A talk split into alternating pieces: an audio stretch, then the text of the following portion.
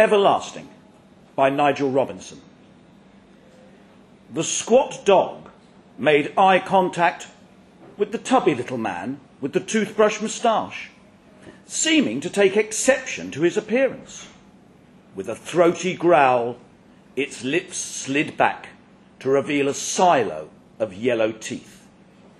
On the thronged platform, waiting for the 758 to Liverpool Street, Morris Bloom said, I hope you're going to keep that thing under control.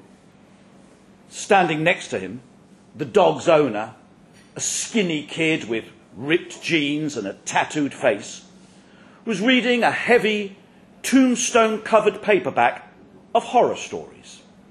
He was connected to the beast by a thick length of rope.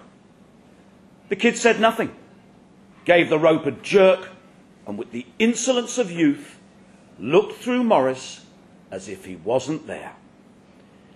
Morris wondered if his fellow traveller would take more notice of him if he were to slip off his beige corduroy jacket and let it drop to the floor.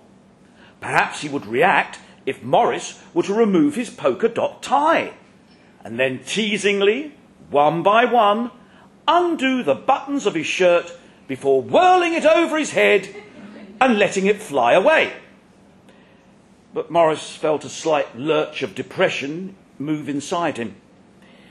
He knew the thing the kid would remember most would not be his face or even his striptease. It would be the bruises. The yellow edged, purple bruises that stained the skin of Morris's plump, 50 year old body like Monet's water lilies. To hell with him, Morris thought. He pretended to ignore the glaring animal's bristling back, continued to read his out of date copy of the Times. But as the train slowed to a halt in front of him, Morris found he didn't want to move. The thought of going to work, spending yet another day in his stifling little office, keeping tabs on the supplies of paper clips and post it notes, the everyday working trivia required by his betters, suddenly filled him with dread. His legs had grown unaccountably stiff, as if the mechanical parts, the bevels of his kneecaps, the ball and socket joints in his ankles, had become immovable, silted up with indecision.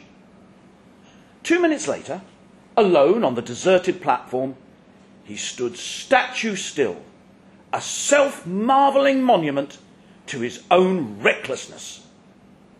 Made up his mind. He wasn't going to go to work. He was going to go home. He was going to go home and murder his wife. it was only a small decision.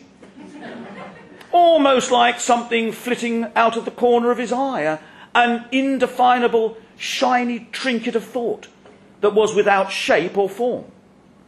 But it was a thought that glittered with its own obvious logic. The equation was beautiful in its simplicity. Mrs. Bloom alive and breathing, result misery. Whereas Mrs. Bloom not breathing and under the sod, result happiness. Though he wasn't a fan of detective fiction, Morris knew enough to understand that in the aftermath of a murder, it was vital to sustain a routine. Nothing should appear out of the ordinary to arouse suspicion. Once he'd disposed of Mrs. Bloom, he'd stick to his routine like glue. But for now, he needed time to think, time to plan. He knew that his immediate problem was how best to transfer his wife from this world to the next straightforward one on one combat wasn't an option. Mrs. Bloom, a spindly, fleet footed flyweight to his own plodding bulk, would sneeringly dance around him, her vicious right hand jab taking full advantage of the fact that she knew he was a gentleman and therefore incapable of defending himself. No, Morris thought, as he ambled back down the station approach road it would have to be something more subtle than simply beating the woman to a pulp. He attempted to loosen his tightly knotted tie, but his chubby fingers couldn't find a pulling purchase. And there was the answer. Of course, it was simple. Wait until she'd eaten the evening meal that he always prepared for her. Wait until he'd put the usual gin and tonic in her liver spotted hand. Wait until she was comfortably ensconced on the sofa, completely absorbed in one of her favourite TV shows. Then, on quiet, slippered feet, he'd approach her from behind, and with his tie, he'd throttle the woman into extinction. It was sad that it had come to this. He hadn't always wanted to murder his wife. Up until last year, he actually quite liked her. But she brought it on herself. A year or so ago, he noticed that Mrs. Bloom's eyes looked as if they had been professionally polished. They had a gleam in them that he couldn't understand, and he was aware that she had a new, quietly simmering quality about her. Mrs. Bloom had found God. At first, it didn't bother him. If it made her happy and kept her out of his way, then all well and good. But gradually, her new demeanour, her new buzz and hubbub as she moved about the house, her alarming habit of bursting into a rousing chorus of all things bright and beautiful, had started to wear him down. And the smug, self righteous, upward thrust of her jaw as she gazed into the distance got on his nerves. It was, he thought, as if she truly expected Jesus to appear on the horizon. And because of her own blameless life, she'd be one of the first to bask in his everlasting light. His everlasting light. That was the title on one of the cheaply printed pamphlets his wife had started to leave all over the house. Like a spreading plague, there was no escape from them. Much to his disgust, she'd even left information on how he could be saved in the lavatory. Everlasting light, my arse, he thought. And at last, Monday's breakfast table, things had come to a head. After consuming his bacon and eggs, Morris had leant back in his chair and flapped open his paper. You shouldn't bother with that, Mrs. Bloom said. Morris asked her what on earth she was talking about. It's all nonsense. Nonsense and lies. He ignored her with a grunt from behind his barricade of newsprint. Mrs. Bloom stood, and like a conjurer, revealing that the rabbit had vanished, whipped the paper from his hands and tossed it over her shoulder. This is what you should be reading, she said, spittle flecking from her lips. She thrust a small Bible into her husband's face. This is the word of truth. Rubbish. Mrs. Bloom slapped him in the face with the speed of a Venus flytrap. and Morris sat dumbfounded, unable to work out what had happened. His wife stood back, her, her hand at her mouth. I am so dreadfully sorry, she said. Morris looked at his wife's face, saucer eyed with shock at what she'd done. But he could see that there was something else there too. At the corners of her mouth, there was an almost hidden detail, like something buried in the small print at the bottom of a contract. A tiny smile that said, You deserved that. You deserve that because you are a non believer. Morris stood up with as much dignity as he could muster, his hand covering his stinging cheek. His wife had obviously gone mad, and he wasn't going to debate the issue of her newfound fanaticism, but he was going to have the last word. In a measured tone, as if he were underlining every syllable, he said, I still say it is all complete and utter rubbish. Mrs. Bloom attacked him with a vicious, pummeling energy he could only briefly marvel at. As her knotty little fists found the gaps in his flailing, defenceless parries, concentrating again and again on his face and ribs. He could remember thinking, this nonsense will stop in a second, or the next, or the next one after that.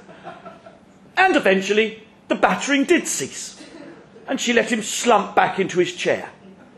He could hear the kitchen clock ticking in between his gasps for breath. But what really made a lasting impression on him was just how hard she brought down the stiletto of her shoe down on his head. when he returned to their neat, bay windowed semi, Morris thought there was something odd about the place. A faint air that didn't feel like home. It was the same feeling he used to have when he returned from a holiday abroad. The house was the same, but different. A heavy silence hung in the kitchen, like a smothering shroud. There was no evidence of the mauling he'd received, nothing except a cleansing tang of disinfectant that rose from the gleaming floor. His assailant was nowhere to be seen, but her Bible lay on the table where she'd left it. There was no time to lose. Whistling a happy tune, Morris walked briskly down the garden path between the smooth green lawn and fetched a shovel from the shed. He didn't ponder over the spot. It didn't matter much because the plot was completely screened by high trees and shrubbery. You could sunbathe as naked as the day you were born without disturbing the sensitivities of the neighbours. He congratulated himself on his calmness. When Mrs. Bloom returned, he would be waiting. He would be humble. He would apologize for his insulting behavior, apologize for deriding her faith, and he'd lure the woman into a false sense of security. Then he'd loop his necktie around her throat, knowing that her final resting place was already in waiting. As he put his foot on the spade and inserted it into the grass, he noticed, it, he noticed a faint, sweetly rotten smell that reminded him of a long forgotten packet of sausages. Sausages that he'd once found going green in the back of the fridge. He dug deeper and saw a curled corner of white paper sticking up through the churned turf like some exotic flower, stark against the dark soil. Morris dropped to his hands and knees and with fanned fingers brushed away the loose bobbles of dirt. Gently, he pulled free a damp, sagging copy of the Times. And there he was, staring down at himself. His face, encased in a hood of earth, was grey and bloodless. His open, unseeing eyes were wetly collapsing into their sockets like empty jellyfish below the neat black hole in his head. He watched in fascination as a shimmering millipede weaved its way through his dead moustache. The next morning, waiting for the 758 to Liverpool Street, the ugly dog near his feet growled up at him in greeting. I hope you're going to keep that thing under control, Morris said. The dog's tattooed owner said nothing, glanced past Morris's shoulder, and gave its rope a tug.